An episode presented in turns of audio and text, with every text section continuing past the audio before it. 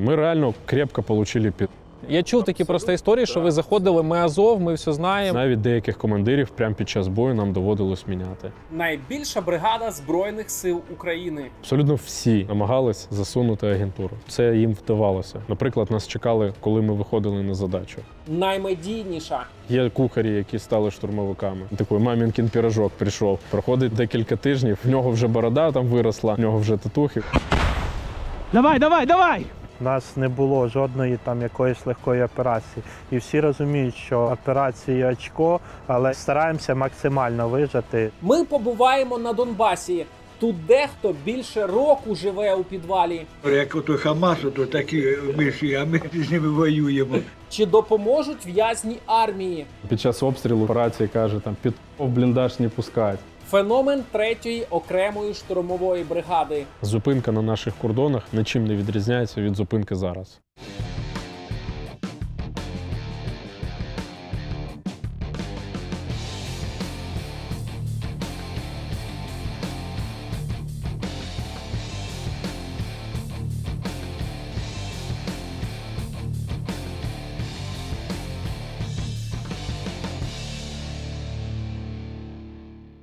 На старті повномасштабної війни вони зібралися разом. Кілька тисяч колишніх військових та воїнів. Шукали зброю, виконували бойові задачі, будучи неоформленими. А вже сьогодні це історія про успіх, про створення однієї з найкращих бригад України. Я про третю окрему штурмову. Їх вже більше восьми тисяч. Це найбільша бригада України і наймедійніша. Мене звати Роман Бебах, і я дізнався багато цікавого про це військове формування і хочу поділитися з вами. А ви вже, будь ласка, діліться своїми друзями і підтримуйте це відео підпискою та вподобайкою, щоб воно краще розходилося по Ютубу.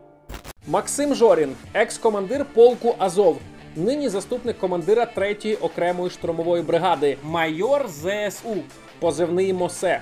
Родом з Луганщини, місто Рубіжне. В часи так званого АТО на Жоріна відкрили кримінальну справу через те, що він порушив режим тиші та вдарив по нашим ворогам 9 травня.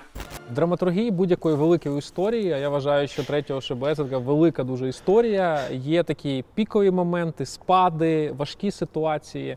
Е, Зараз е, ваша бригада, як на мене, то це історія про такий успіх, зважаючи на ті задачі, які ви закриваєте. Але в той же час е, були важкі ситуації. Так я розумію, те, що я чув, що коли ви зайшли на схід.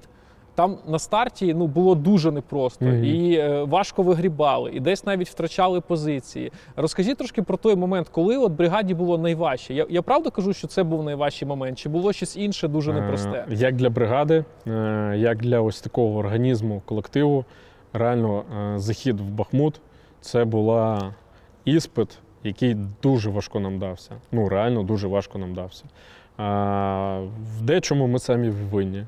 Е, Наприклад, ми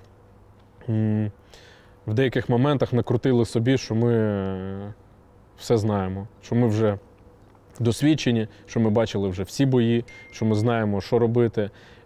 І це в певному плані зіграло для нас погану роль.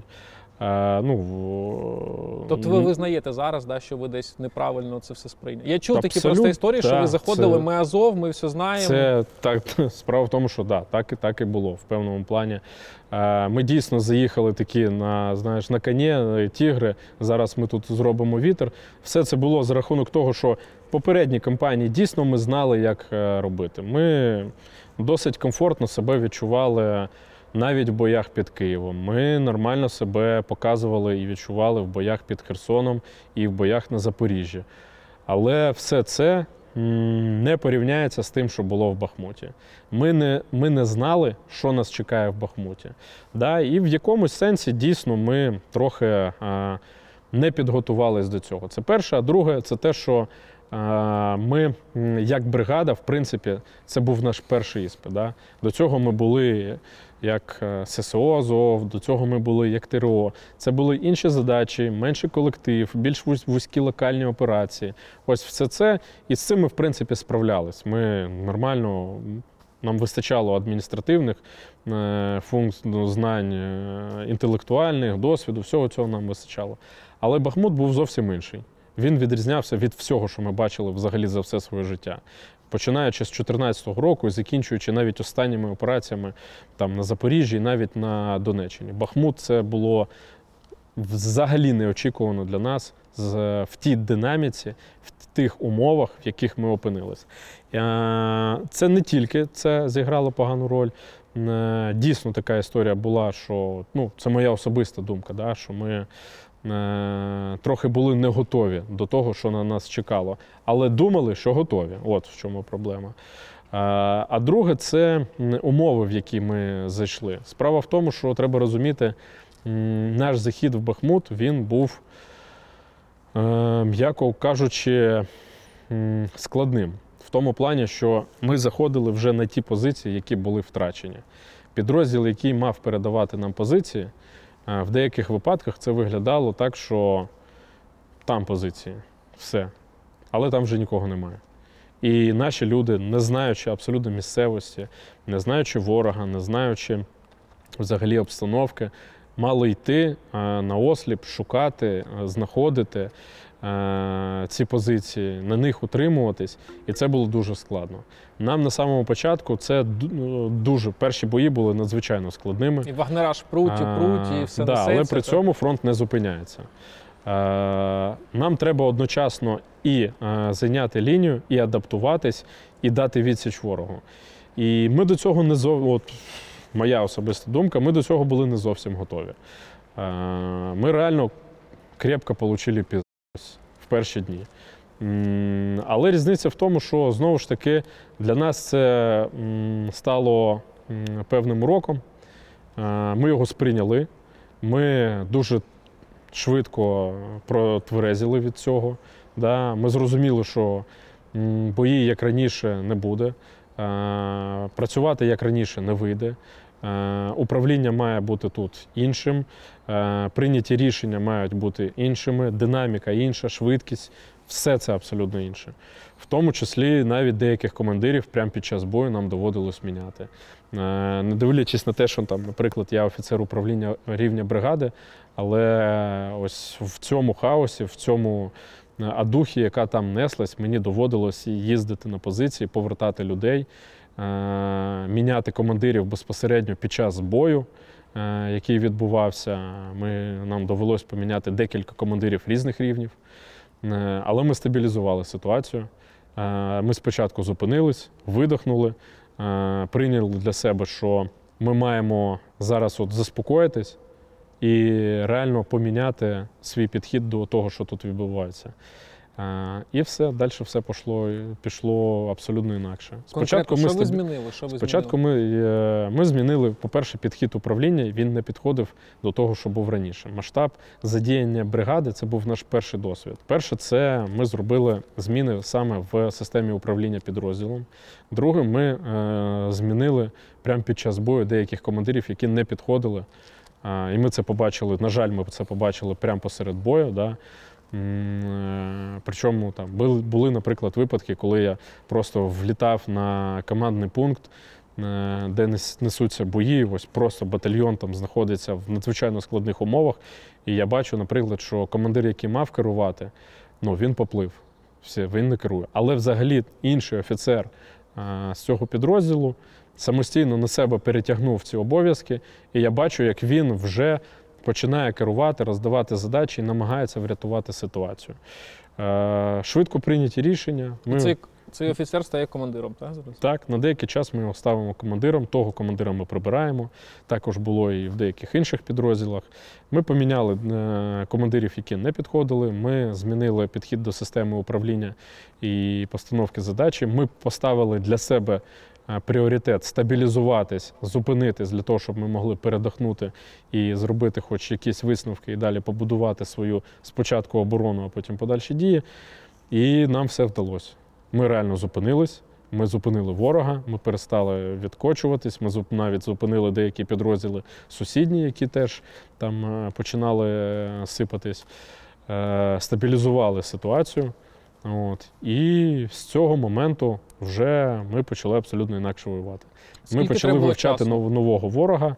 Ми оцінили вагнерів як реально суттєво відрізняючогося і ефективного ворога.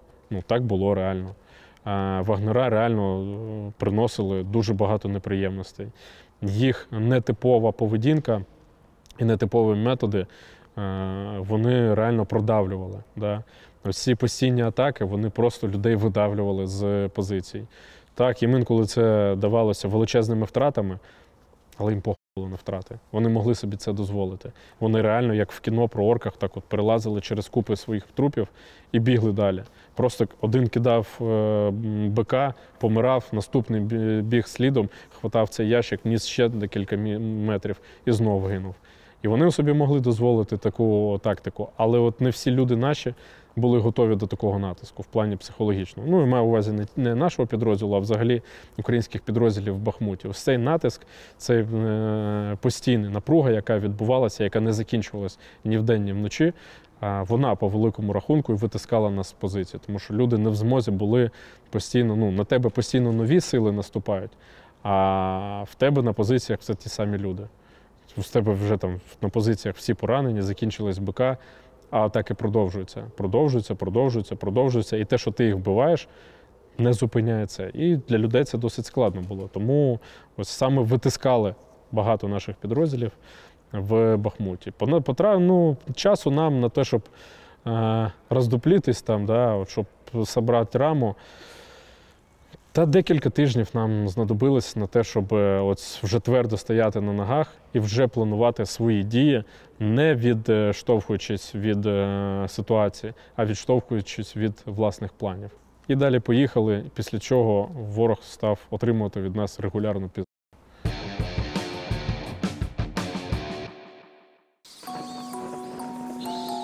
В одному чорному чорному будинку, чорній чорній кімнаті, я розповім вам про Чорну п'ятницю. Один хлопчик, чуючи про Чорну п'ятницю, зривався і мерщій біг в магазин. Він стояв в довжелезних чергах переповнених торгових центрів, нервував і навіть зблід. А одна розумна дівчинка знала, як себе поводити в Чорну п'ятницю. Вона заходила на чарівний сайт Letty Shops, заварювала собі чайочок, спокійно обирала те, що їй потрібно, ще й отримувала собі кешбек назад. У Letty Shops до Чорної п'ятниці діє акція: Купуєш ти, платимо ми, завдяки якій можливо повернути собі всю вартість покупок, зроблених в магазинах-учасниках. Акція діятиме до 25 грудня. Особисто я кайфую від високих кешбеків. Тільки вдумайтеся, наприклад, в інтертопі до 16%. Hotline Finance взагалі більше 27. І таких магазинів, в яких можна такі кешбеки отримати, аж 16. Але краще довго не зволікати. Підвищених кешбеків на всіх не вистачить. Якщо ви ще не користувалися Letyshops, то це дуже просто. В описі знаходите лінк на додаток, завантажуєте його. До речі, він безкоштовний. Робите якусь покупку, кешбек приходить вам на баланс, і ви зможете вивести ці гроші собі на картку. Тож не бігайте по магазинах. Користуйтеся гарячим кешбеком від Letyshops і отримайте шанс повернути собі всю вартість покупок. Лінк в описі. А до речі, а та дівчинка навчила хлопчика користуватися Letyshops. І тепер він економить і час, і гроші. Е, Ваша бригада ще дуже показова в плані маркетингових комунікацій. Е, Тобто їдеш по Києву всюди, е, банера, вривайся в зарубу, це твоя битва, е, такий Call of Duty, да, формат. І трохи є. Наскільки це працює? Е, Розкажіть, плюс ваша бригада постійно викладає відоси. Це вже певна марка, штурми третьої ОШБ. Це окрема історія. Плюс у вас є свої проекти великі, е, медіапроекти, де до вас там ну, приходять е, прості люди спілкуватися з військовими. Наскільки це працює, і допомагає залучати нових кадрів? Наскільки ці відоси і ці банери впливають? Працює. Дивись, справа в тому, що ми намагаємось бути сучасними. І сучасність диктує нам свої інструменти роботи. І медійка сьогодні є одним з обов'язкових інструментів роботи е, майже в кожній взагалі отраслі. Бізнес, комерція, політика, все що завгодно. Сьогодні медіа стали одним з інструментів, е, за рахунок якого ти можеш досягати більшого результату. Е, Ну, це факт. І тому, ну так, ми попрацювали над тим, щоб ось вміти його правильно використовувати. Е, і він працює. Е, Є в нього декілька основних задач. е, вся, в принципі, медійка, яка в нас сьогодні є, вона перед собою має там. Три основні задачі, які перед нею стоять. Перше це рекрутинг та набір людей, тому що ми хочемо все ж таки, щоб до нас долучались ті люди, які близькі нам по духу. А для цього вони мають знати взагалі про те, що ми існуємо. Вони мають знати, куди звертатись, як ми виглядаємо, що ми робимо, які наші дії. Ну, люди мають це побачити. Е, Щоб це побачити, ми маємо бути присутніми в інформаційному полі. Саме тому ми розгортаємо ось такі, можна побачити і банери, і відоси, і Ютуб, і Телега. Ось все, все це працює. І працює. Люди це бачать, люди це, на це звертають. Друге, це те, що е, також є одним з найважливіших.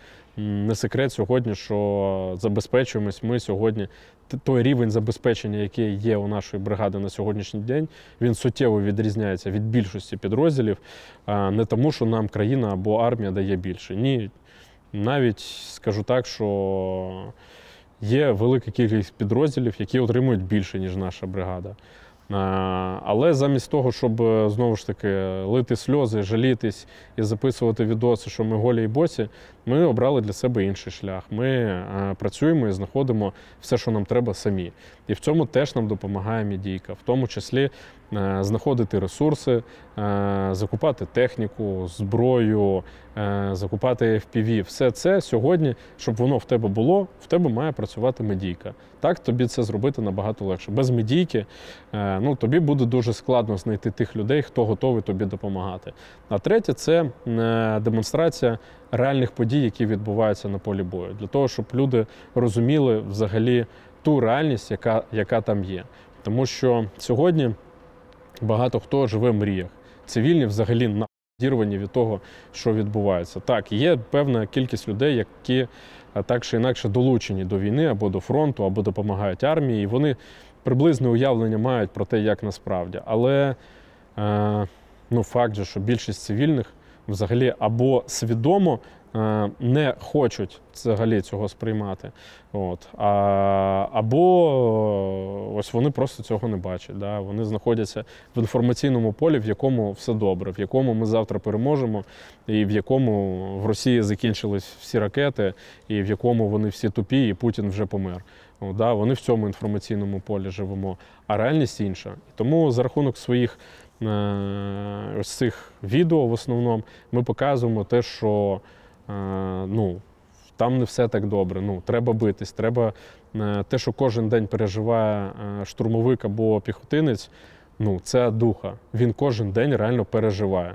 В той час, коли цивільний е, кожен день витрачає, в цей час військовий за кожен день просто хапається, тримається і його в прямому сенсі переживає. От отримує шанс на наступний день, переживши обстріли, переживши бої, переживши штурми. Це він за рахунок цього отримує можливість потрапити в наступний день. А в цей час у цивільного немає такого. Він живе абсолютно спокійним, витрачаючи життя, кошти, час, взагалі, все що завгодно. Тому е, медіа є одним з обов'язкових інструментів взагалі сьогоднішнього існування, і це є однією з важливих технологій сьогодні, е, якою треба користуватись. І ми її користуємось.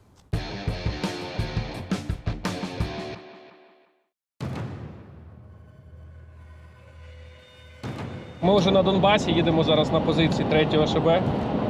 Як тут ситуація загалом, як настрій? Настрій позитивний. Все добре. Ситуація більш-менш стабільна. Мама моя в шапці, все добре, тепло, накормлена.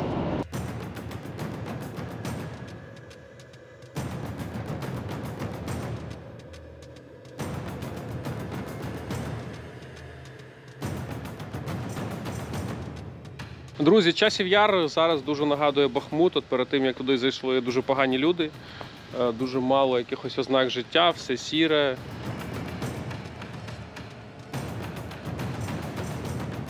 Так, зараз йдемо на позиції FPV. Так. Спеціально знімаємо так, щоб не показати, де що і як. Так, це ми куди? На штаб?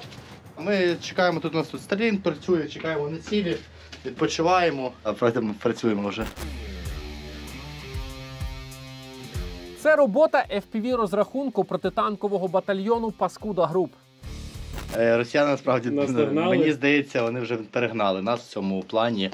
І типу, нам треба їх наздоганяти, бо у них це стоїть на державних рейках, типу, підприємства перепрофілюються та працюють. А в нас це по суті власна ініціатива людей.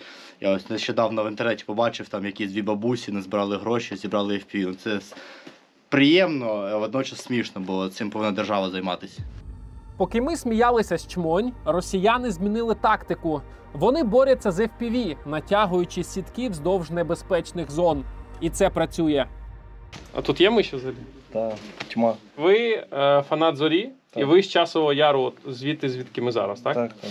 Ми ну, повертаємось е, через часів яр же, проїжджаємо, і в мене такі флешбеки, типа, що це не зі мною відбувається, що типа я їду, начебто я тут ось там в дитинстві ходив, там в школу ходив там, чи кудись там з друзями гуляв. І тут я їду, і інше, коротше, ізмірення інше, що я їду, я типа на війні їду, з мене тут якась бронежилет, автомат. І я, я тут начебто в мирний час ходив, у мене тут друзів багато було. Я ж все життя прожив тут, і я знаю, типу, кожен закуток тут. Коли я почав е, їздити ну, з командою Зарею е, по всій Україні там, і спілкуватися і з, зі Львовом хлопцями, там, і з Уж, в Ужгородом. І ми, ну, я, мене це вже е, я почав бачити, яка в нас чудова країна. Я не знаю, якщо я може не потрапив би на фанатський сектор, я може не знаю, де я був би. Це потрібно з дитинства прививати любов до батьківщини, щоб ось. Ну і, або як в моєму випадку стати фанатом.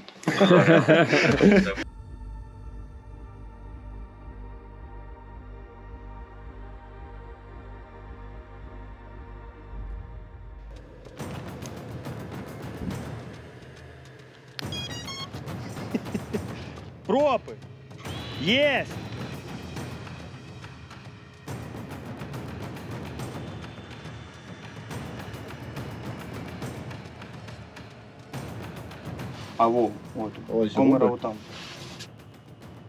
Це вже майже картинки не видно, це вже душить їхня репка. А у нас таких немає, так? Не кожен може собі Дозволити, не кожен підрозділ може да, собі дозволити. А в них ВДВшників БМД зашиті такою штукою. В радіусі 100 метрів у них втрачається зв'язок.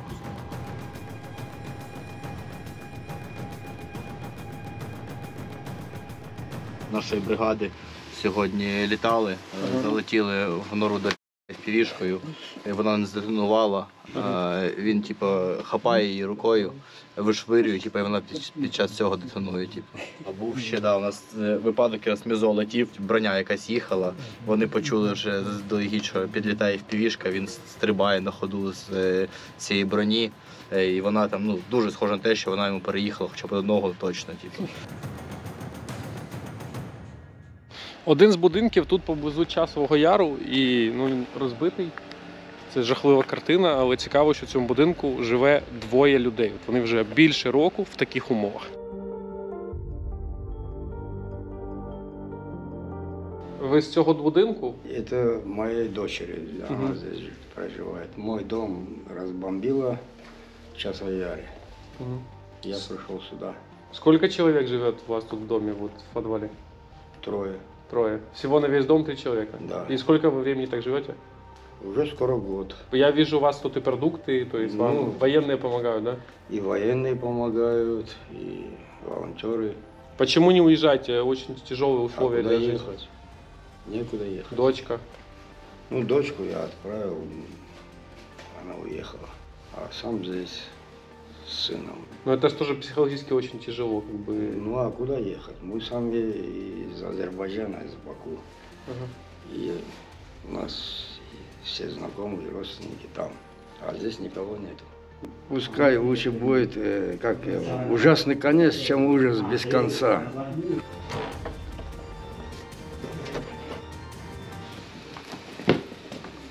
Здесь вот спим. Добрый день. Фонарики, что, что получаем, вот такие фонарики от солнца заряжаем. А это моя собака. Там дом разбомбила у меня. И контузила собаку? Да, она сейчас и видит плохо, и вообще не соображает. Що Україна має зробити для таких людей, як ви, щоб ви могли кудись нормально переїхати і не тут не жити в таких умовах? Тобто, що вам соціальні служби мають? Вам же, напевно, волонтери щось пропонували виїхати кудись і так далі. Да, ну, предлагаю, да. А куда ехать? И к кому? Ни родственников, ни знакомых. Ні, ну часто люди допомагають десь на заході країни, там дають ну, їжу, де жити, там це так само. Да что-то мне не верится, что там будет нормально. Тут, как говорится, я прирос к этому месту. Здесь я обитаю. А там не знаю, что будет. Це ваш будинок, е, чи ви сюди просто Не, в я з Бахмута. А, ви з Бахмута. Да. Ага. Дуже робили сюди, друг забрав, ми сюди перевіз, ми ще на роботу ходили, в Нікіфоровку їздили, а потім це без роботи так і залишилося.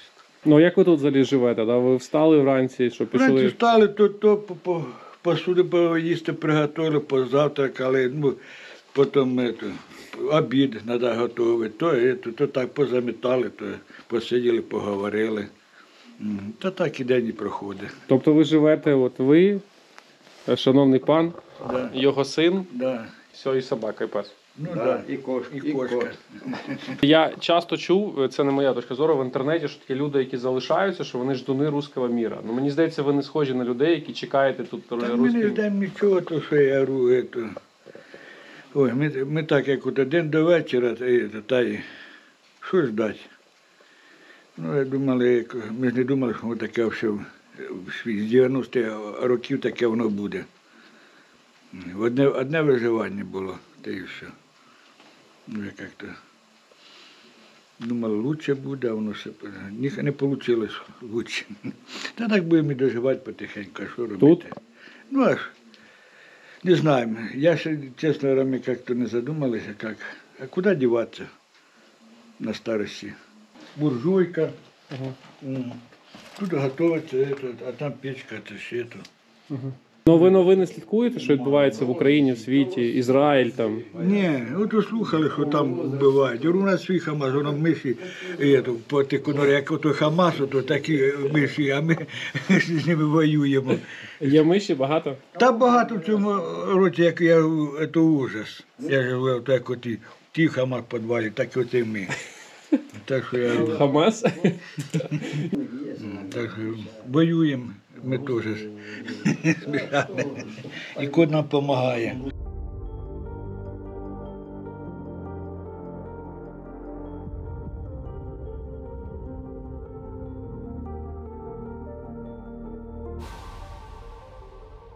Головне, що час у вас не зупинився. А ми його не, і туди не ліземо. Приваємося зараз на командно-спостережний пункт е, протитанкового батальйону. Богдан Павук нас зустрічає. Привіт, Романе. Е, я розумію, що зараз одна з головних проблем, от я їх прямо тут чую. Тут всюди миші, ними кишить, і вони лазять по стінам. Як ви тут з ними так? Так, чесно кажучи, з ними неможливо справитись, тому що чому? Тому що вони лазують і по стелі. І якщо навіть ти бачиш, можеш звернути увагу, ми підвішуємо сухпаї, тому що тільки в такому стані вони не можуть до них добратися. Е, все інше вони добираються, гризуть рюкзаки, е, м, шнури гризуть і так далі. Та Ловушка для них за дві доби чотири штуки. Також щури повзають, вони такого розміру. Он щур здоровий. Він як кіт просто. Я поки спав, Лун- Лунтик відганяв від мене мишей, бо вони повзали. По тобі прям? Ну, не по мені, ну хотіли на мене залізти, по трубам повзали. Тут ви стежите постійно за. Так, така тимчасова наша робоче місце. Ну, от тут е, слідкуємо, дивимося стріми, відповідаємо на, на потреби, на питання хлопців наші, які знаходяться на позиції. От, знаходимося на зв'язку, на зв'язку цілодобово. Яка ситуація, як росіяни себе зараз поводять? По інформації дуже багато у них зараз е, розрахунків з FPV, зі схидами. Вони дуже активно це використовують, працюють і е, ну, вони постійно, постійно, постійно намагаються просуватися. Тобто нові позиції, які сьогодні от читав, окопуються далі. І по спостереженням, те, що я помітив, то що вони дуже підготовлено ставляться до своїх позицій. Тобто вони е, вішають сітки антиланцетні, ой, антидронові, е, копають дуже глибокі нори, нори от, і в них е, прячуться по одній, по дві людини. Що по танкам, як вони активно лізуть чи не сильно? По танкам ні. Останнім часом дуже дуже рідко ми помічаємо. Тобто вони або працюють з закритих позицій, Ага. вони ну це мається на увазі капаніри, і вони працюють з закритих позицій. Тобто помітити їх дуже складно.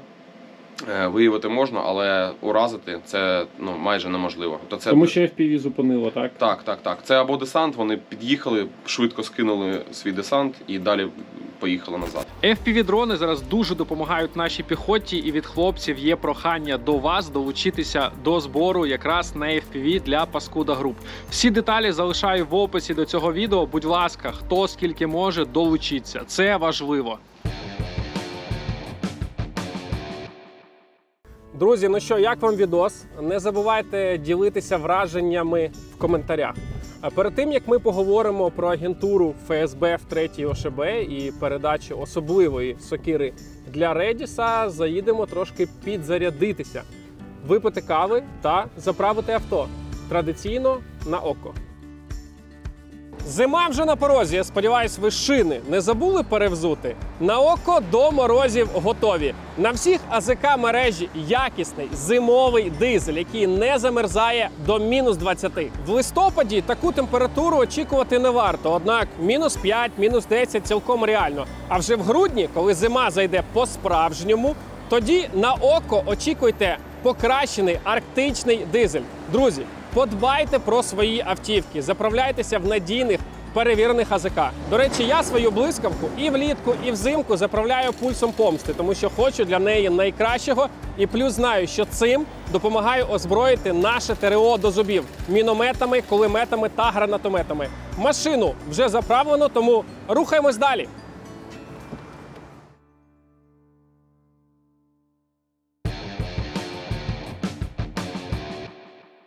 Мені цікаво, у вас е, ну, в бригаді і взагалі в Азові е, в свій час були росіяни. Є. Е, так, і є. Е, І я знаю багато, ну не багато знаю окремих людей, представників, я їх поважаю, тому що вони там на відміну, ну, наприклад, про себе скажу, вони воюють, так, а я тут якби е, поруч допомагаю. Іншим зайняти. Іншим займ я дуже їх поважаю, тому що вони багато роблять для нашої перемоги. Мені цікаво, я думаю, що це було, що росіяни намагалися когось до вас заслати. Е, Ось таких, е, тому що от був приклад, що серед е, чеченців так Мгм. була людина, яка потім в Грозному з'явилась. Він от воював з нашого боку, а потім поїхав туди. Чи знаєте ви приклади, коли от до вас намагалися когось заслати для того, щоб просто контролювати ситуацію, мати інформацію? Ми е, в це насправді ще в Азові розпочалось. Е, справа в тому, що до нас в підрозділ абсолютно всі намагались засунути агентуру. І факт, то, що це їм вдавалося.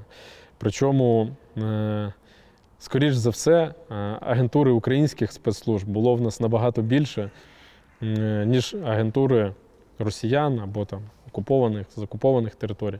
Так, такі випадки були, і спроби такі постійні бували. Я тобі більше скажу, навіть сюди колись намагався прийти тіп до нас, оформитись в бригаду, якого там випадково ми знайшли е, його там реєстрацію в Донецькій області.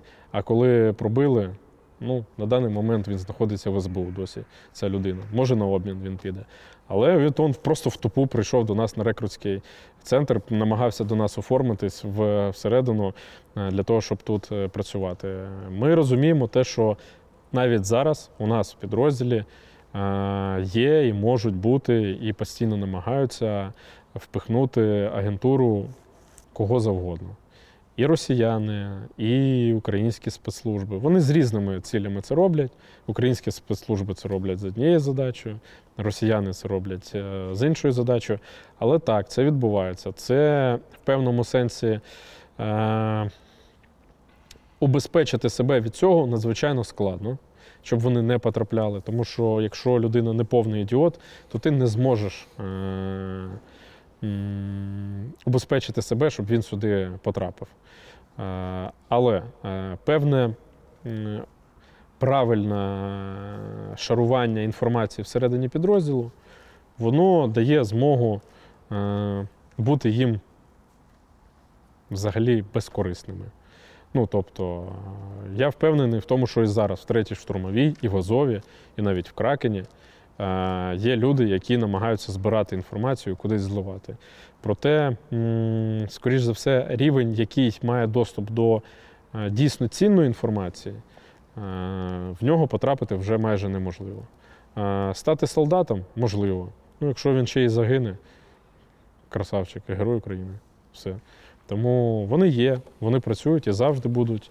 От, і все, що ми можемо робити, і те, що ми робимо, це обмеження, таке шарування інформації, яке є в підрозділі. Тобто простий боєць він не знає, там, що буде завтра, куди ми будемо йти. Він може знати, де там Він живе. знає свою задачу, куди він піде, оце він знає. Так. Але скажу також тобі, знаєш, по власному досвіду, то ми не раз стикалися з тим, що, наприклад, нас чекали, е, коли ми виходили на задачу. Ну, так було реально. І, Це зараз на Донбасі? І зараз так це відбувалося. І навіть під Бахмутом таке вже відбувалося. А, але можу сказати з впевненістю, що е, свистіло і витікала інформація е, з рівня набагато вищого, ніж наша бригада. Ось там проблема. Я впевнений, що там вона є. Я знаю, що СБУ на сьогоднішній день з цим працює, і там в деяких питаннях вони реально красавчики і дійсно там знаходять їх, все. Але ну, правда полягає в тому, що в штабах досі залишаються ті, хто допомагає. І зливається інформація інколи, інколи важлива, інколи не дуже важливо. Але на сьогоднішній день такі випадки є. Вже ловили таких людей, вони не публічні такі історії. Е, я знаю точно, що ловили, але здається, це були не публічні історії. Ну, по-перше, е, Але це я ж думаю, життя що, бійців. я думаю, людей. що армії не дуже і хочеться про це говорити. І, можливо, в цьому є правда. Знаєш, е, менше висвітлювати, що вони, що вони є, да, на якому рівні вони працювали та все інше. Також є друга історія. Наприклад, те, що коли їх беруть, то деякий час їх потім ще використовують для того, щоб контрдії організувати. Тому не завжди можна про це говорити публічно. Е, Я знаю точно, що СБУ з цим працює, вони інколи мають результати, красавчики, але факт залишається в тому, що такі історії ще мають місце. Наступна частина нашого інтерв'ю буде відбуватися на одному зі штабів третього ШБ. Е, Тут багато кімнат, людей, робота йде. На жаль, ми не можемо показати через безпеку, але одну кімнату для розмови нам знайшли. Ірина Фаріон і е, її заяви е, проти російськомовних наших військових. Ви вже на них реагували. Ви самі вважаєте, вона ну її не можна назвати тупою людиною. Е, Вона інтелектуалка, яка багато книжок прочитала. Вона може лекцію про Бандеру, Шухевича, Коновальця дати легко, але в той же час, як на мене, вона робить вчинки, і тут треба зробити вибір. Вона е, чи агент ФСБ такий прихований, чи вона просто корисний ідіот, який розганяє такий бред. Як ви вважаєте? Я вважаю, що вона в першу чергу е, дуже професійний провокатор, що навіть змогла спровокувати мене на, на реакцію. Хоча мені не дуже подобається взагалі рівень цієї дискусії, в тому, що я в ній з'явився. Я відверто вважаю, що ця пані зробила все на руку нашому ворогу на сьогоднішній день. Суть в тому, що треба розуміти, що для росіян взагалі байдуже, в них дуже круто це розвито, і це треба визнати. І американці про це навіть окрему книжку написали, про те, як вони відслідили, як росіяни впливають навіть на, всеред, на внутрішні там. е, Конфлікти, кризи в суспільстві всередині інших країн. Їм навіть це вдавалося робити в Сполучених Штатах.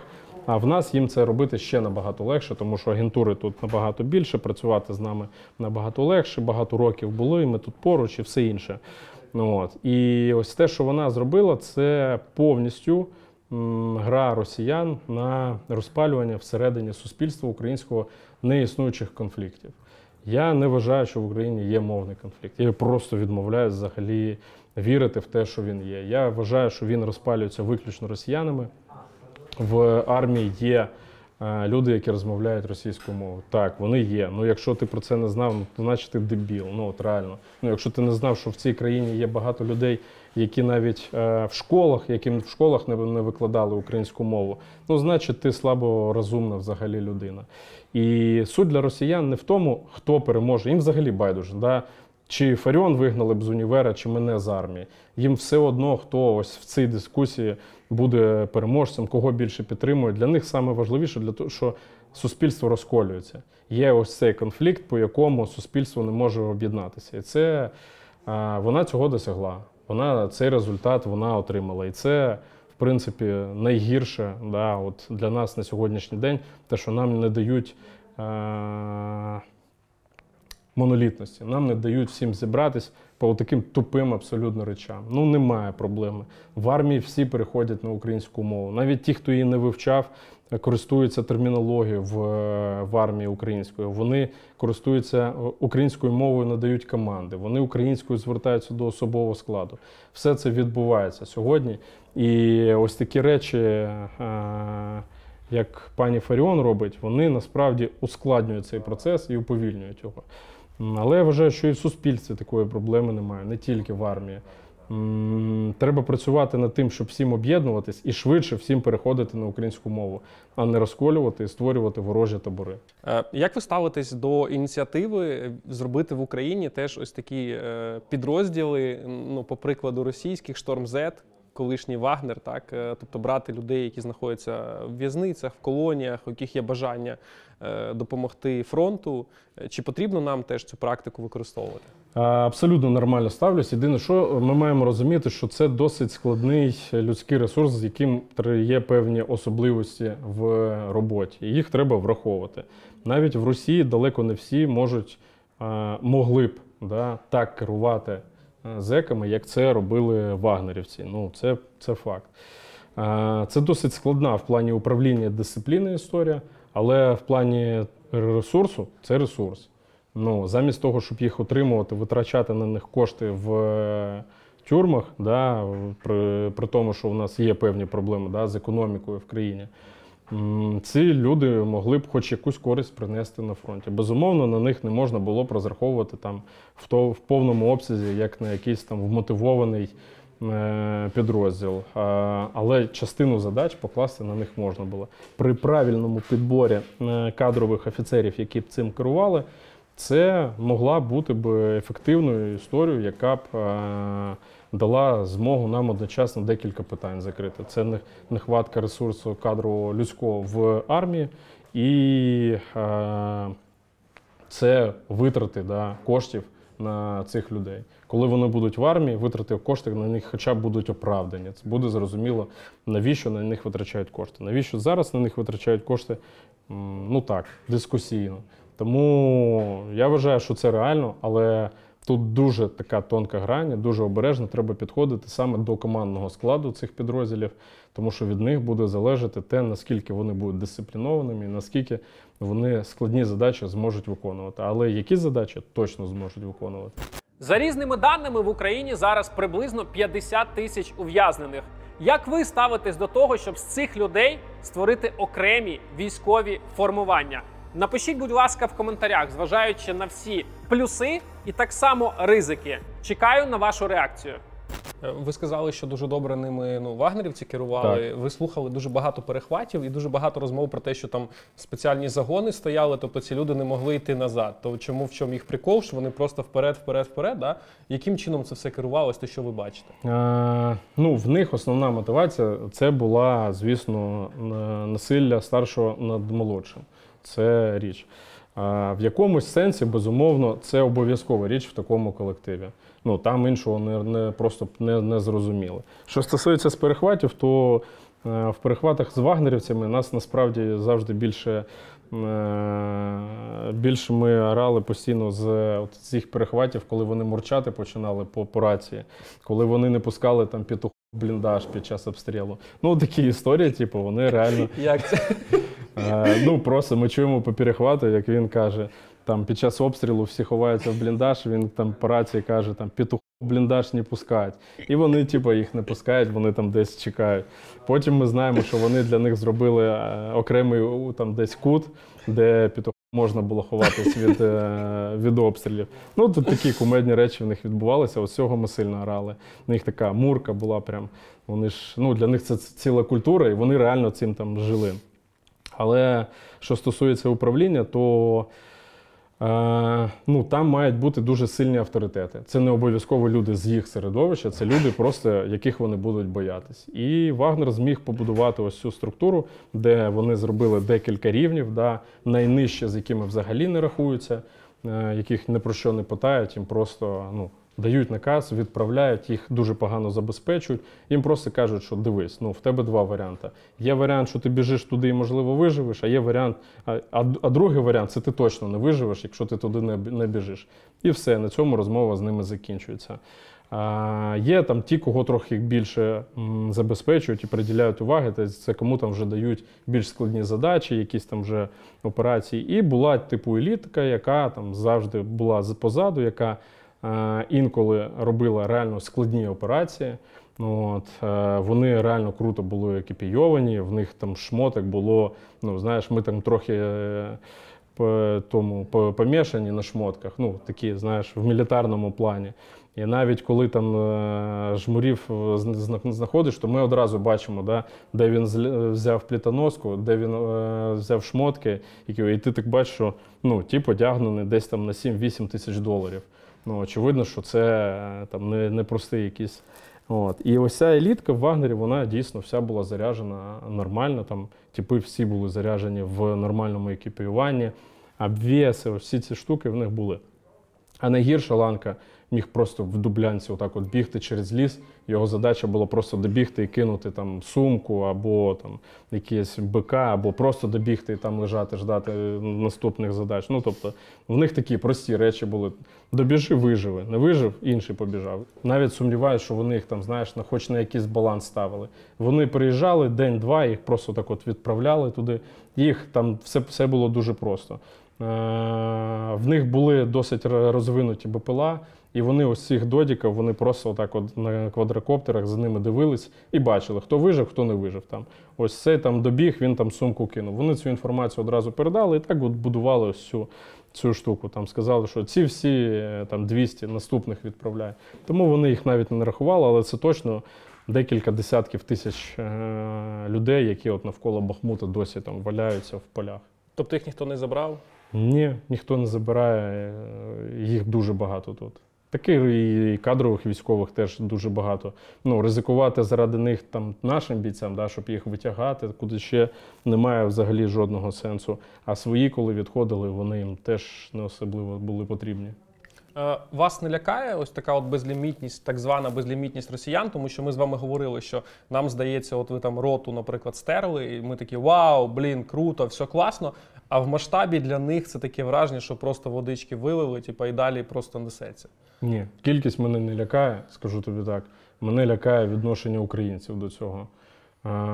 Кількість росіян це просто ну, от, математика. Що тут може лякати? Ну, ми знаємо, скільки їх, і розуміємо, що їх набагато більше. І розуміємо, що в кількісному показники е, ну, немає сенсу взагалі з ними влаштовувати перегони. Ми маємо іншим, іншими методами їх перемагати. Кількістю ми це не зробимо точно. А, от е, ставлення українців, те, що вони радіють кожному померлому росіянину як перемозі, ось це мене лякає, бо мені здається, не всі розуміють, скільки їх реально і наскільки в складному становищі ми знаходимося зараз от в цій війні, враховуючи наявність ресурсів, сил та засобів у ворога і у нас. Е, У нас є єдиний варіант це якість, український характер і е, сучасна технологія та зброя. Андрій Білецький, як е, командир бригади, дуже мало насправді про нього інформації. Він дав одне інтерв'ю Українській правді, і весь цей час він немов би взяв таку паузу. Чи могли б ви трошки розказати про нього як про командира, тому що ви постійно поруч, ви постійно спілкуєтесь, про якісь його важливі рішення, про які ну там нація має знати? Та я думаю, що йому просто зараз не, не зовсім до цього. Він реально повністю з головою зайнятий бойовою роботою підрозділа. Да, і з самих перших днів і початку повномасштабної війни. і по сьогоднішній день, навіть там на- на- навіть зараз. Е, Та що, ну, третю штурмову е, собрав Андрій Білецький. Ось це, мені здається, є найкращим показником да, замість там, будь-яких слів, описів, якихось там. Е, Що він, як він. Ну, третя штурмова, подивіться, багато хто зробив таких підрозділів просто з нуля. Стань земля вправо! За Емкою, за Емкою! Наші спереду чи ні? Да!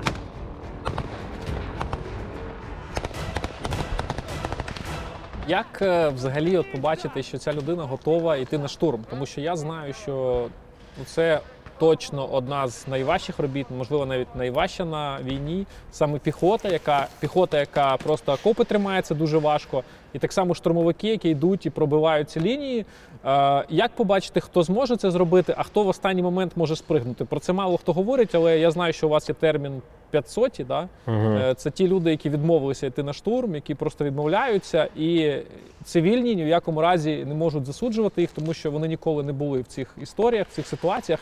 Е, Як ви от відбираєте людей, що із цих людей краще сюди, а от кого кра- краще хтось там на штабі хай працює, забезпечує тил, це теж дуже важливо насправді.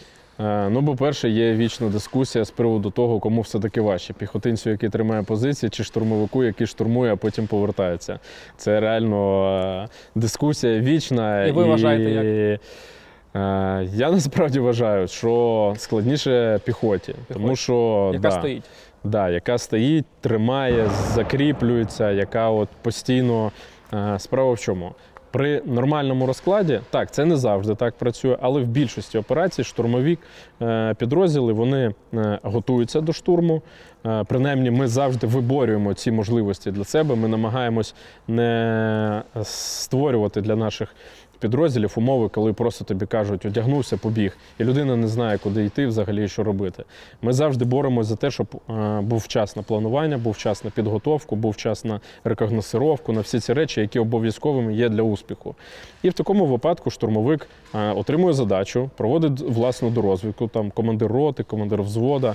Він виходить на позиції, дивиться, як виглядає місцевість. Потім, е, якщо є час, ми відтворюємо це десь там на полігоні або в ярку в якомусь для того, щоб можна було відпрацювати маневри і всі ці речі. Вони готуються до цього. Потім задача. Двіж на все це несеться. Це ну реально адова важка історія. Е, Саме штурмові дії. Захоплюємо, закріплюємось там. Ну точніше, вони захоплюють, залишаються на позиціях, чекають групу закріплення. Далі після них заходить піхота, закріплюється, а штурмовики в цей час повертаються. Це інколи там може бути декілька годин, інколи це може бути добу. Вони там, якщо важко, наприклад, провести зміну, то досить часто доводиться нам, наприклад, чекати темної, темного часу доби для того, щоб поміняти там людей. Ну тому що в день неможливо вийти, бо е, там логістика пов- повністю відсутня. Е, але, як правило, там декілька годин або доба, і приходить піхота, яка з лопатами оця, заходить туди, просто починає копатись, зариватись, і в неї прилітає якраз от все те, що адресувалось е, штурмовикам, які вибивали, знищували і брали в полон. Штурмовики повертаються відпочивати і готуватись до наступного завдання, а піхота просто вростає в землю там, і в неї летить взагалі все. Вся арта, авіація, всі ракети, гранати.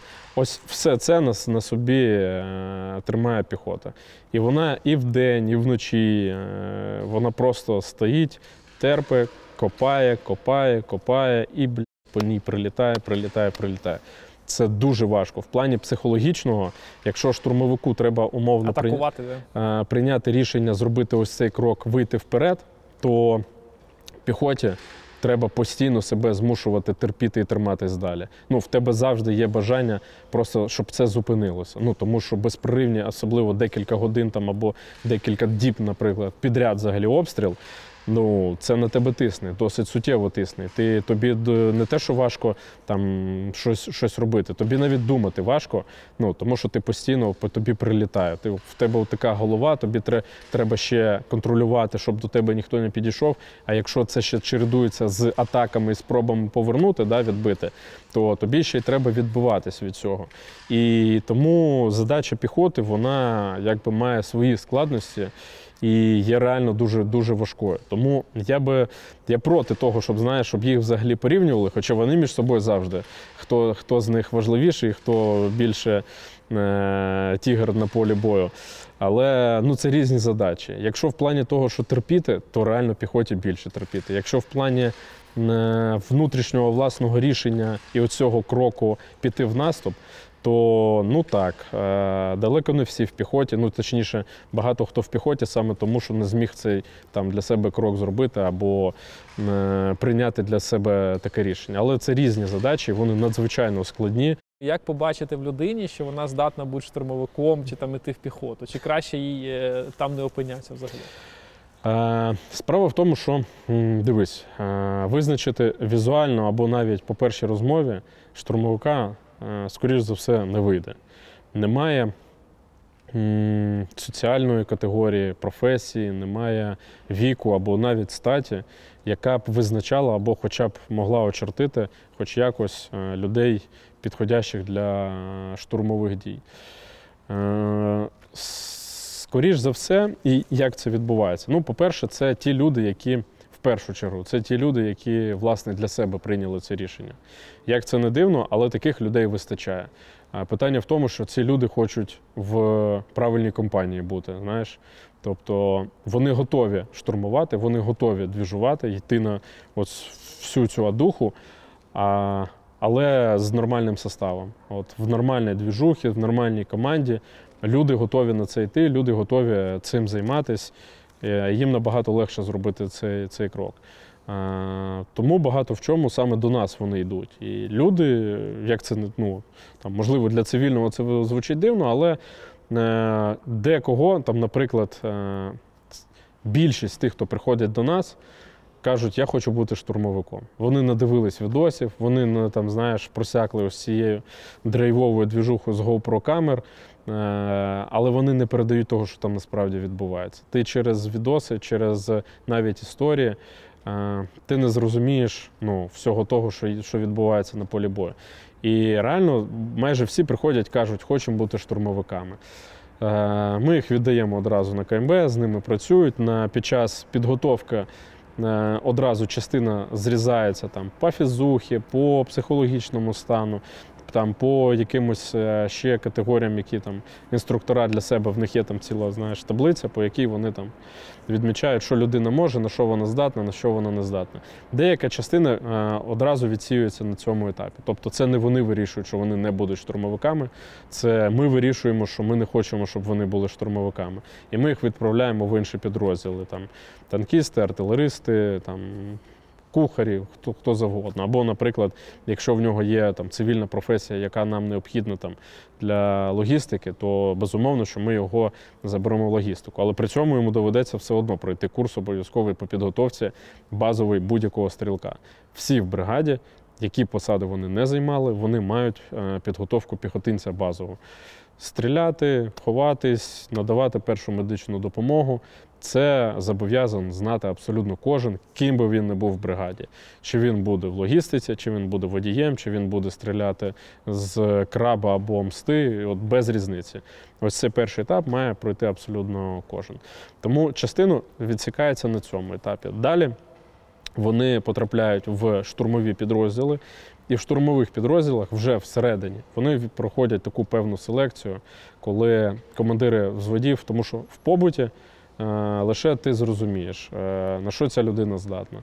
Потрапляючи в підрозділи, потрапляючи в відділення, командири відділень та взводів далі смотрять, ну, дивляться взагалі на людину, чи вона здатна виконувати ці задачі.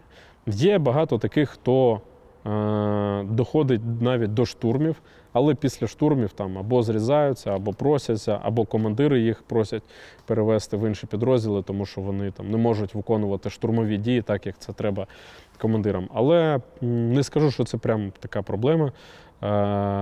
Більшість тих, хто хоче, штурмовиками стають. Це штурмовик не має особливо. Специфічної підготовки він має більше внутрішні моральні для себе рішення, що він штурмовик, да? що він от кожного разу знаєш, піднятися з окопа і піти вперед. Ось ось тут е, складно. Далі, коли ти вже йдеш, е, це вже інше. Далі в тебе вже просто механіка. Ти, коли все понеслось, вже люди хто кричать, кому, куди, що робити, там граната, там криєш сектор, там ставиш кулемет. Це далі механіка. І цим вже займаються командири відділень, готуючи свій особовий склад. Але найважче це ось піднятись з окопа і зробити перші кроки для того, щоб піти туди, е, там, де можливо тебе чекає смерть. Тому е, штурмовиками ти не дізнаєшся по людині завчасно, чи може він бути штурмовиком. Навіть е, багато прикладів, коли зовнішній тігр, такий, що в мастях, з бородою, здоровий, ну просто. Е, В інстаграмі він взагалі вже всіх пере- переміг. Е, Але насправді не везе штурмову історію, ну просто тупо не везе, не вистачає хоробрості, не вистачає десь внутрішньої сили. Е, І цей тигр здувається і переходить займатися іншими справами. Насправді ми всередині в бригаді досить адекватно і нормально відносимось до тих історій, коли люди самі це розуміють і підходять до командирів і кажуть, що там після штурму. Там ось так і так, в мене там такі проблеми, там то-то. Командир з ними працює, або приймає рішення, там, або треба дати відпочити, а потім ще раз поговорити, або точно цю людину треба е, прибирати. І це нормальний процес всередині. Тобто, виключно в процесі штурмовик стає реально штурмовиком. А навпаки, от ситуація, коли там людина, на яку ви не могли подумати, що він е, буде рвати, ставав дуже крутим воїном і штурмовиком. Таке Є, було? є. Є кухарі, які стали штурмовиками. Є мобілізовані, які потрапили до нас через військомати. Ну тобто е, ми набираємо ж не тільки через рекрутську власну компанію, там цивільних або військових з інших е, підрозділів. Ми також користуємось і тим, що пропонують військомати. Єдине, що не, не там, на відміну від багатьох інших підрозділів, ми вибираємо з них. Ми не беремо всіх, кого нам дає військомат. Ми дивимось, проводимо з ними співбесіди, е, приймаємо рішення, хто може бути корисним. Тому що серед мобілізованих насправді це досить хибна думка, що там е, всі гусі, які тікають постійно від е, воєнкомів, ховаються і все інше. Там дуже багато нормальних, адекватних, реально ініціативних людей, і багато хто з них в нас вже повиростали, стали командирами, стали ось такими вже, як ми, бородатими, забитими і все інше.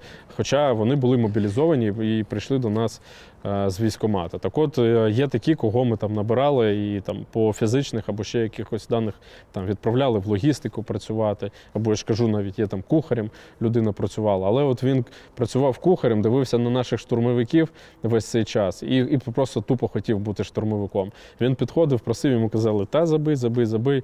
Ну, от. Але потім його спочатку перевели е, в механізований підрозділ, і там вже в механізованому підрозділі він себе проявив реально як тігр, який е, зараз є одним з командирів, який вже командує е, безпосередньо в бою. Справа в тому, що на даний момент теж треба розуміти, через динаміку боїв.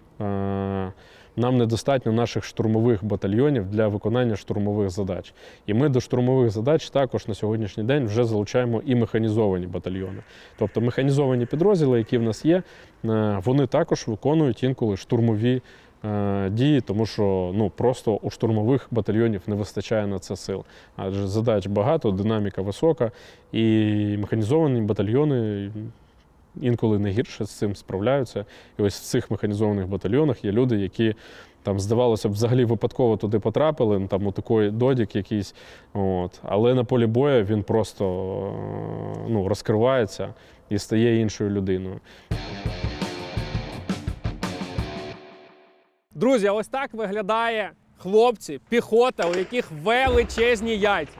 Головне признатися собі, що ти боїшся і виконувати завдання, тому що є такі типи, які кажуть, та мені похуй, там всі діла, потім заходять в посадку і в бліндажах просто обсираються і сидять далі.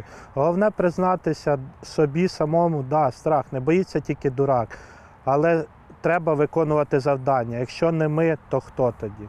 Певно, кожен виїзд це якийсь завжди щось відбувається, і ти думаєш, «Б**, гірше вже не може бути, потім може бути, потім знову гірше, і ти такий просто в цьому всьому вах. Кожного разу, коли повертаєшся назад, думаєш, такий сидиш, «Б**, як я вижив, просто як ми звідти вийшли. кожен виїзд ми з хлопцями там сидимо під е, черговим обстрілом і сперечаємось. Ні, ну це пі самий жорсткий, типа. Та кажу, ну ти вспомни той пі. Типа, це ще таке, типа. І кожен раз там з кожним виходом ти розумієш, що цього пі типа, може бути набагато більше, ніж попередні рази. Е, скільки вам років і наскільки ви відчуваєте, ви за ці там біль... ну, майже два роки стали старше? Да? Тобто, я розумію, ви зовсім молоді, ви трошки постарше, але все одно, от наскільки років ви вважаєте, вам додала ця війна? Ну, я думаю, так як і говорять, що тут е, проходить служба рік за три, от е, два роки, майже навіть як років 5-6 пройшло, вже помудрішали, вже побачили скільки того, скільки моментів і хороших, і негативних, яких вистачить реально на 5-6 років. Зараз вам скільки? 33. Угу. Мені 26. Ну я не знаю. Я ще брав участь в АТО, але АТО це полігон е, зрівняно з цим. Сподіваюся, що не дуже постарів. До речі, мені через два дні буде 26, так. Е, І ще тиждень тому я думав, що я не доживу до цих 26. Минулого року також я свій день народження зустрів на війні, і так само я думав, що я не доживу до 25, знаєш. І так сталося, що вже якби трохи потроху дожив.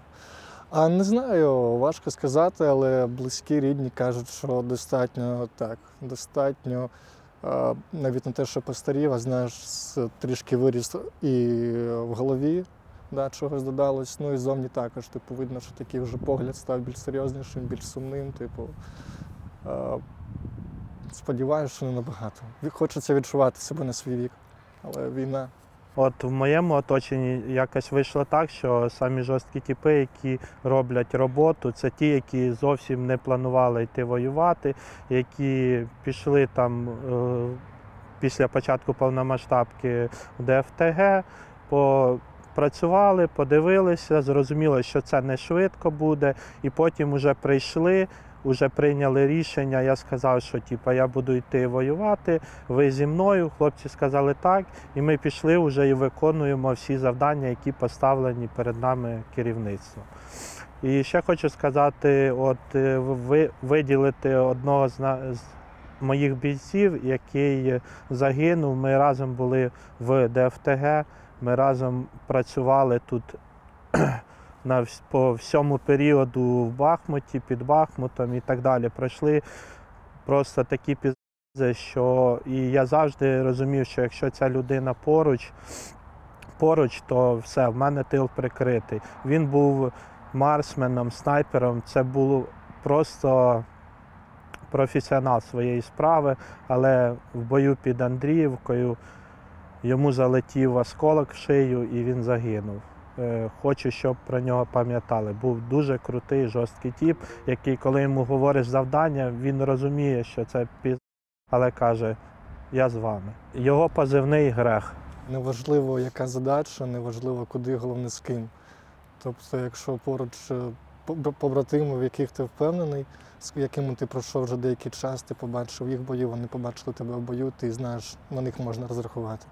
Тобто, якби умовно там мені сказали сьогодні, пацани, треба виселитись на вертушки в Донецьк, я б сказав, та ну розпогнали, типу, якщо пацани будуть зі мною, то ми підемо. Да? Давай, давай, давай! то це дуже великий фактор.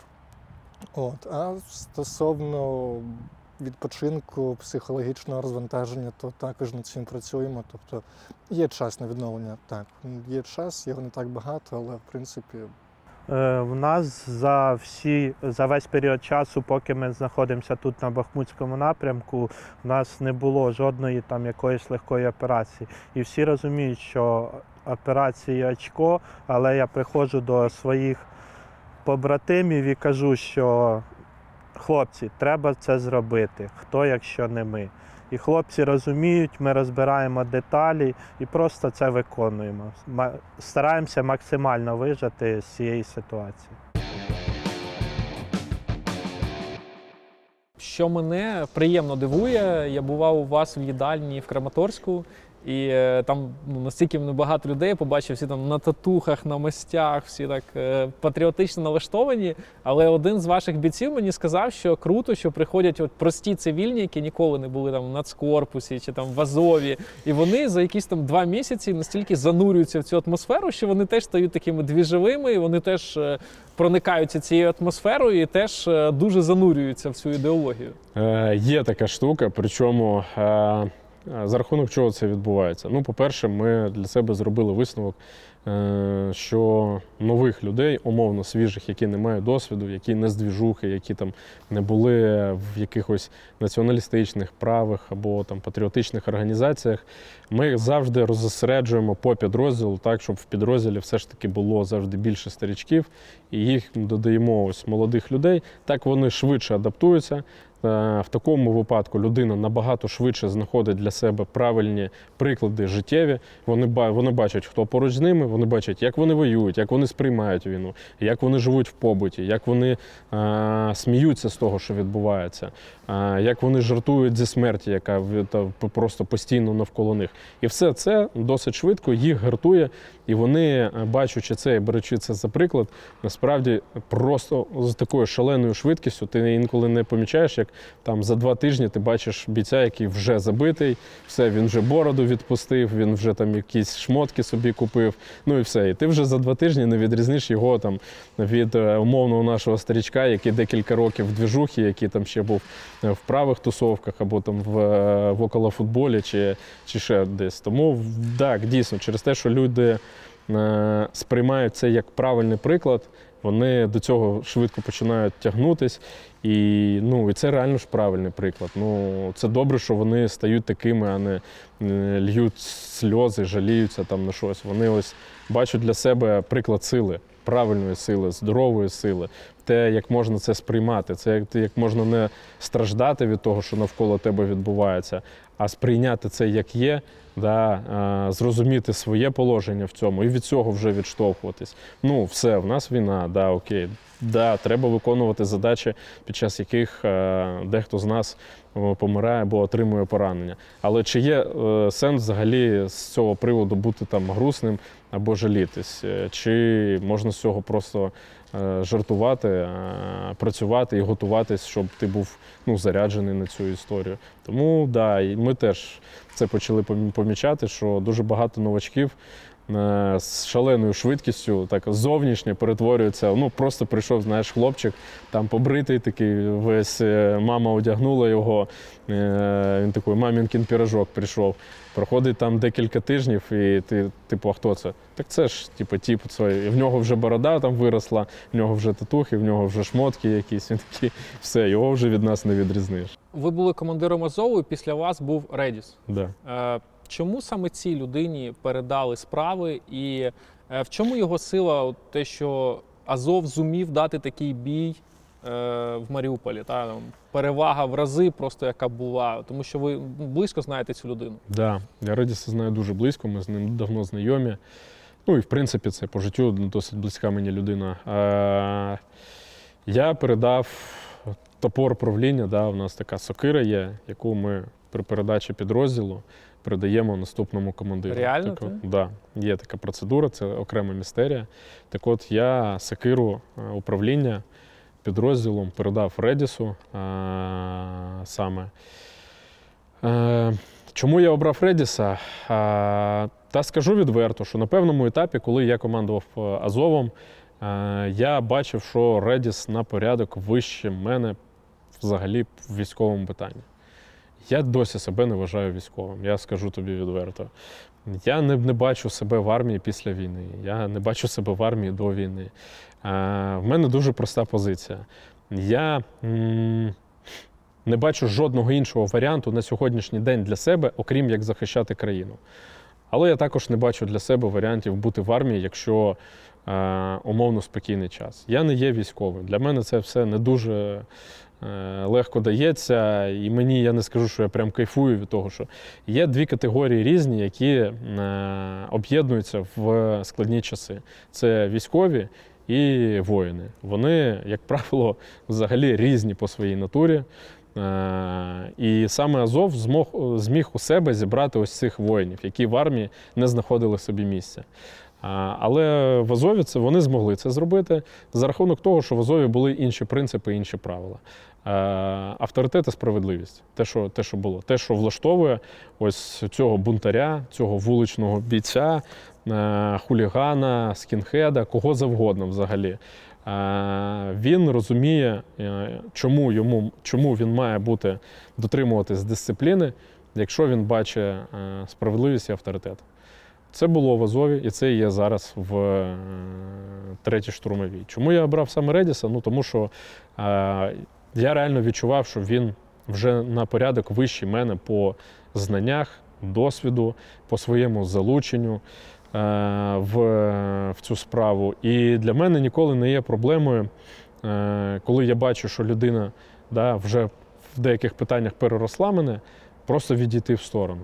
Я навпаки вважав це своїм обов'язком дати йому шлях, дати йому можливість далі е, розвивати. І вважаю це одним з взагалі найкращих своїх рішень в житті і найправильніших в плані кадрів, взагалі, які в мене були. Е, Я на 100% впевнений в тому, що я зробив тоді правильне рішення. І саме Редісу передав Сакіру, і саме Редіс потім розвивав і реально набагато більше в плані військового розвитку, професіоналізму.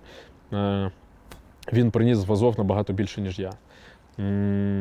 У нас був час певний, знаєш, був час, коли в Азові командували романтики і авантюристи, але Козаччина така, ну, типу, да? в певному сенсі. Це ж важко, ці бунтарі, які з вулиці, вони всі збираються, і тут треба їх Да. по правилам Є, поставити. є така історія.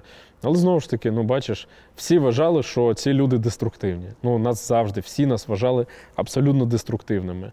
На нас завжди вішали це кліше, що ми не можемо нічого будувати, що ми не можемо нічого е, збирати. Що ну це що ті, що б'ються постійно, щось кричать, там ще якась історія.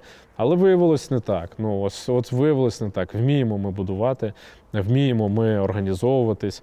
Е, і навіть мені, м'яко кажучи, не соромно за те, що ми вміємо, і те, що ми, і те, що ми зробили. Е, цим людям е, складно в звичайному середовищі цивільних людей, які в нас, ну, коротше, як тобі сказати, трохи різні життєві принципи. Для нас дуже важливо є реально там принцип сили. Знову ж таки, здорової сили, правильної сили, не тупої агресії, а правильної сили. Ми її поважаємо завжди. І більше того, мені знову ж таки шкода людей, які не розуміють цього, які досі вірять в те, що а, любов, танці і співи можуть щось врятувати. Не можуть. Ну, не можуть вони цього зробити. Виключно сила може е, поставити в чомусь точку. Виключно за рахунок сили ти можеш диктувати свої правила. Виключно маючи силу, ти можеш претендувати на своє майбутнє. Жодних інших варіантів нема. Слабким пі- От все, вони живуть по чужих правилах завжди. Е, і коли в Азові зібрались ось всі ці, як е, суспільство вважало, деструктивні елементи, от, виявилось, що вони досить конструктивні, але при правильному підході. Ми цей підход знайшли, тому що ми розуміли один одного. Ми були е, зрозумілі абсолютно. Ми знали, чим ми живемо. Для нас були зрозумілі життєві принципи, життєві проблеми. Для нас були зрозумілі погляди кожного, хто там. Е, І тому нам вдалося ось те, що для когось виглядало як хаос, нам вдалося перетворити це на ось такий інструмент, який знищує ворогів, захищає країну і робить це досить достойно. Я правильно зрозумів, що ось це рішення, кому передавати сокіру, це от конкретно людина, яка відходить. Тобто це ваше рішення передати Редісу. Е, Безпосередньо по кандидатурі Редіса, так, це було моє рішення. Ми е, обговорювали, було декілька насправді варіантів. Не буду зараз казати, які, е, щоб вони не ображалися. І... Все могло піти інакше. ну, було декілька, звісно, варіантів. І ми обговорювали їх, в тому числі з Андрієм Білецьким. Е, Ми радились, кого краще, а хто може потягнути. Е, Але я настоював на тому, щоб це був Редіс, і радий, що так і сталося. Тому що ну, я впевнений, е, що саме завдяки йому, завдяки його твердості, це людина взагалі іншої породи. Ну, він навіть серед нас відрізняється. Ну, Він е, його статура, його погляд, його рішення, його твердість. Ну, він навіть серед ось нашого оточення, навіть тут, він е, особливо твердий. Він е, втілює в людей рішучість. Да? І в Азові немає людини, яка б не довіряла Редісу. Тому що всі знають, що е, Редіс готовий на вчинок. Всі знають, що якщо Редіс прийняв рішення, то воно є справедливим. Е, і це працює. Знову ж таки, авторитет і справедливість вона працює. Останнє, що мені розповіли, що мене вразило, коли в таборі в Оленівці е, азовців поставили, вони вже були там, і Редіса виводили, і його кілька людей йшло навколо нього, і він сказав хлопцям Слава Україні! І всі навіть в таких умовах відповіли Героям слава. І росіяни сказали, що ми не зможемо азовців зламати. Ви просто подивіться, як вони на нього дивляться. Навіть в таких умовах ми не зможемо цим людям нічого зробити. Е, ну, на жаль, вони багато чого все-таки цим людям зробили. І ті знущання, ті катування, які довелося їм пережити, вони реально страшні. Ну, те, що там відбувалося і досі відбувається в полоні з хлопцями. До азовців особливе ставлення. Про це всі знали, всі розуміють про це. І різні речі, коли в полоні знаходиться військовослужбовець будь-якої частини і знаходиться азовець. Особливе ставлення, безумовно, не покращує їх життя там. І воно надзвичайно складне. Така ситуація дійсно була. Це знову ж таки знаєш, е, вибудовано нашою внутрішньою корпоративною цією родинною історією. Ми дійсно довіряємо один одному. Якщо ми обрали командира, то ми йому віримо. Якщо е, людина став командиром взводу, то це означає, що цей взвод е, готовий з ним працювати. В нас немає історії, коли приганяють, назначають, ставлять когось. Якщо людину поставили, то це беззаперечний авторитет для тих, ким він керує. Лише в такому випадку і на таких принципах все будується. І це починається від командира відділення і закінчується командирами батальйонів, бригади там, або загону спеціального призначення. Е, Так, дійсно, така історія в Оленівці була. Вона, мені здається, що про це окремо треба буде колись писати книги і знімати фільми. Я знаю, до речі, що Редіс пише книгу, колись вона вийде. Е, коли- він, коли він захоче, тоді, е, тоді, тоді вона і вийде. Але в всіх цих історіях про полон е, моїх друзів і братів е, для мене більше в цьому неприємного і болючого, ніж надихаючого, тому що е, ну, їм там дуже важко було. У мене дуже багато друзів, близьких друзів, дехто вийшли. Є такі, хто вийшли з полону і вже загинули тут. Є такі, хто повернулись з полону і не витримали того, що з ними там відбувалося. Е, Зупинило серце, наприклад. да. Сухарь?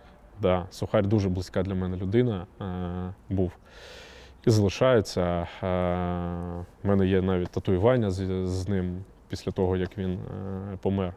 Але це приклад того, е, сталевою взагалі реально, ну, сухарь це скала. Зламати, здвинути сухаря взагалі не було, ну, це неможливо. Е, але те, що йому довелось пережити в полоні, його серце просто не витримало. І таких історій там, на жаль, багато. А найгірше в цьому це те, що дуже багато е, наших досі залишається там. Ви спілкувалися з сухарем. Що вони, як вони його поламали? Вони били його, просто ну що- відбувалося? Якщо це можна говорити взагалі? Я не буду е, говорити. Е, навіть Сухар не хотів говорити про те, що, що їм довелось пережити. Е, звісно, що я з, з ними всіма спілкуюсь і спілкувався, і коли вони повертались, і Сухаря я їздив, зустрічав під час обміну. Е, і на інші обміни я також їздив, на які була можливість вирватися, то я їздив, зустрічав. Е, ну, це катування, це люті, взагалі нелюдські, просто божевільні, хворих тварин катування. Е, вони не знають взагалі людяності. Вони не мають нічого спільного е, взагалі з цивілізованою людиною. Е, Хлопцям там довелось дуже важко. Чому я говорю хлопцям? Тому що там є і дівчата, але ну, об'єктивно їм трохи полегше було. Є такі, кого і теж били з дівчат, але це не порівняється з тими стражданнями, з тими катуваннями, знущаннями, які пережили е, дехто з азовців, поки, е, поки знаходились в полоні. Є такі, у кого зупинялось декілька разів серце під час допитів. Е, Просто над ними настільки знущали, що в них зупинялось серце, їх відкачували, кидали в камеру на деякий час, там, а за декілька діб повертали і продовжували катувати, і в них знову зупинялось серце. Я не буду говорити про самі заходи, які там проти наших е, людей використовувались, ну, тому що це, ну, це пекло. От. Якщо вони захочуть, хай краще вони про це говорять. Мета цих заходів. Я дуже часто чув, що вони змушували давати якісь інтерв'ю, підписувати якісь документи на когось там і так далі. Це основна мета, чи мета просто познущатися, поламати азовців? Е, ні, основна мета була, до речі, не е, так. Багато кого змушували підписувати документи і інтерв'ю, е, але це було не головне. Е, більшість катувань були взагалі без причини, без цілі, без задачі. Ну тобто нічого не треба від тебе. Не треба ні підписувати, ні говорити, ні зізнаватись. Тебе просто катують. І ти не можеш, ну, ти не можеш зупинити це, тому що тобі нема що зробити. Е, справа в тому, що. Е, в полоні є така річ на сьогоднішній день. е, Ну і всі це в принципі знають і розуміють, що коли ти опиняєшся в полоні, е, то вся інформація, яка в тебе є, вона не має жодного взагалі, жодної цінності. Все змінилось. так? Все міняється. Як тільки людина потрапляє в полон, рації перепрошиваються, позивні міняються, позиції переназиваються, е, система управління, навіть командні пункти переїжджають одразу. Все, якщо ця людина могла про це знати. Немає е, цінності. І тому е, людина може говорити взагалі все, що завгодно в полоні. Е, і вона має на це право. Е, якщо це полегшує її катування або її існування там. В цьому немає нічого поганого. Ну, звісно, там є і в цьому певна межа там, в плані там, наклепу на своїх там, людей або ще щось. Ну, тобто, такі, така межа безумовно існує. Ну, от. Але в плані інформації жодної цінності вона не має. Але їм не потрібна була інформація, їм не потрібні були папери, їм нічого не потрібно було.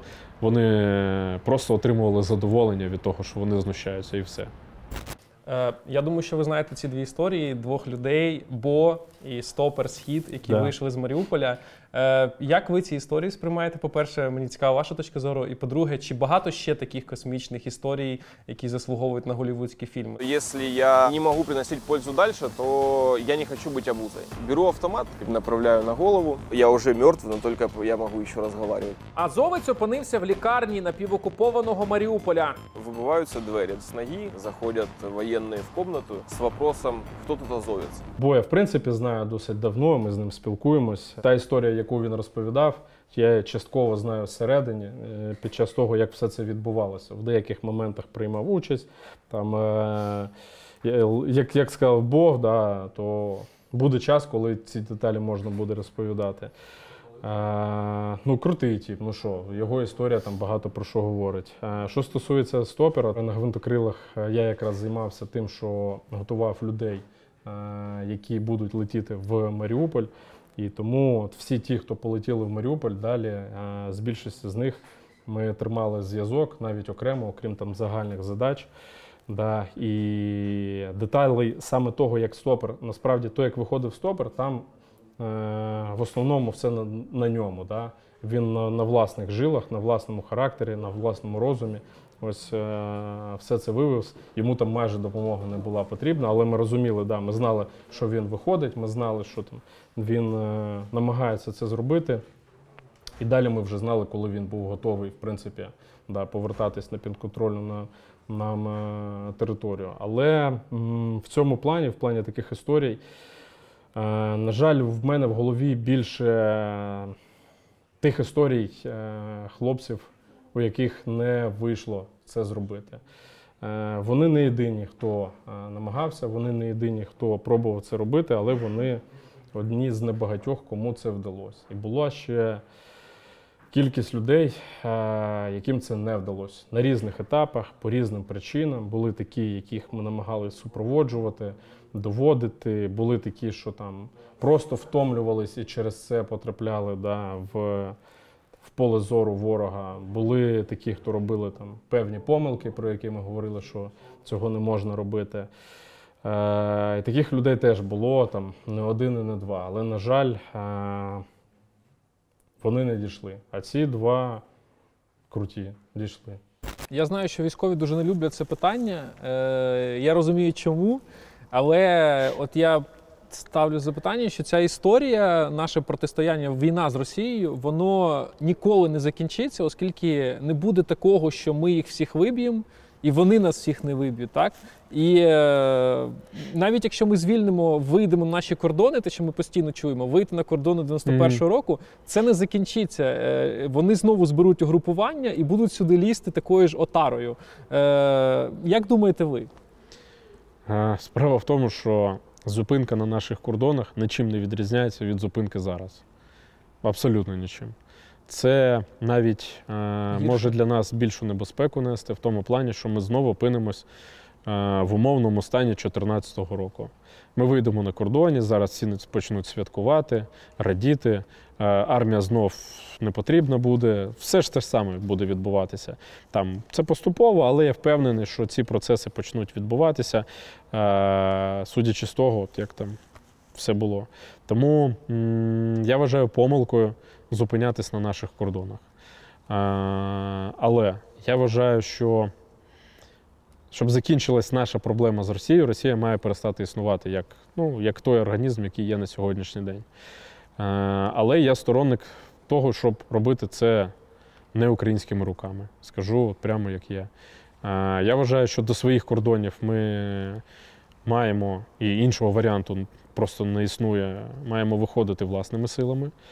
А далі ми маємо розпочати агресивну роботу по знищенню Російської Федерації зсередини.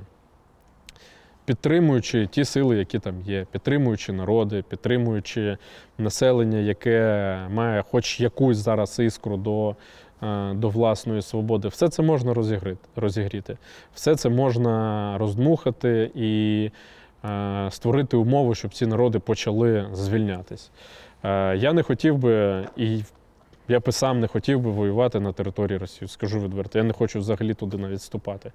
Там я в Москві був останній раз, мабуть, десь в восьмому році або в дев'ятому, десь там. А, Все, я більше не хочу на ту територію заходити. І я не хочу воювати на тій території. Але я хочу, щоб вона була знищена для того, щоб могла існувати наша країна. Вона не буде існувати спокійно, поки Росія буде залишатися. Навіть Путін помре, це не вирішить питання. Вийдемо ми на власні кордони і повернемо Крим, це не вирішить питання. Це заморозить на деякий час всю цю історію. Вони знов будуть готуватись, ми знов будемо розслаблятись, і вони знов на нас нападуть. 100% буде так. Тому вихід є лише один: це знищення як а, країни повністю ось е, Російської Федерації до того, щоб вона взагалі не мала змоги зібратися. Е, І в такому випадку наші проблеми закінчаться. Але я сторонник того, щоб робити це їх руками. Підтримати так, дати, можливо, зброю так. Е, Скоріш за все, українським спецслужбам і західним про це там не можна буде казати відверто, е, та й хай не кажуть. Але головне, щоб це робили. Головне, щоб там вже починалася робота сьогодні. Е, Я можу також сказати, я не знаю, там, чи можу про це говорити е, українські спецслужби самі відкрито, але я можу сказати, що більшість диверсій, які відбуваються на території Російської Федерації, вони, на щастя, робляться ідіотами з Російської Федерації. Це не українці заходять на ту територію так глибоко і там запускають дрони, підривають, когось стріляють в під'їздах і все інше. Так, наші ДРГ працюють, так, вони виконують задачі, але це зовсім інші задачі. Це не задачі е, в Москві в під'їзді е, почекати когось. Ви вже зрозуміли про те, що Максим знає дуже багато інформації. Наприкінці цього відео розкажу вам ще одну історичну тему. Після того, як Редіс вийшов з полону, відбулася зустріч командирів, і, зокрема, 3-ї окремої штурмової бригади Азову. І мене цікавило, чи була розмова про те, щоб об'єднати зусилля. Така тема порушувались, однак було прийнято рішення масштабуватися в різних військових формуваннях. Друзі, мені було дуже цікаво спілкуватися. Я чекаю на ваші відгуки в коментарях. І якщо вам сподобалось це відео, ви додивилися до цього моменту, то будь ласка, не забувайте підписуватись на канал для того, щоб наш проект теж міг масштабуватись і розвиватись.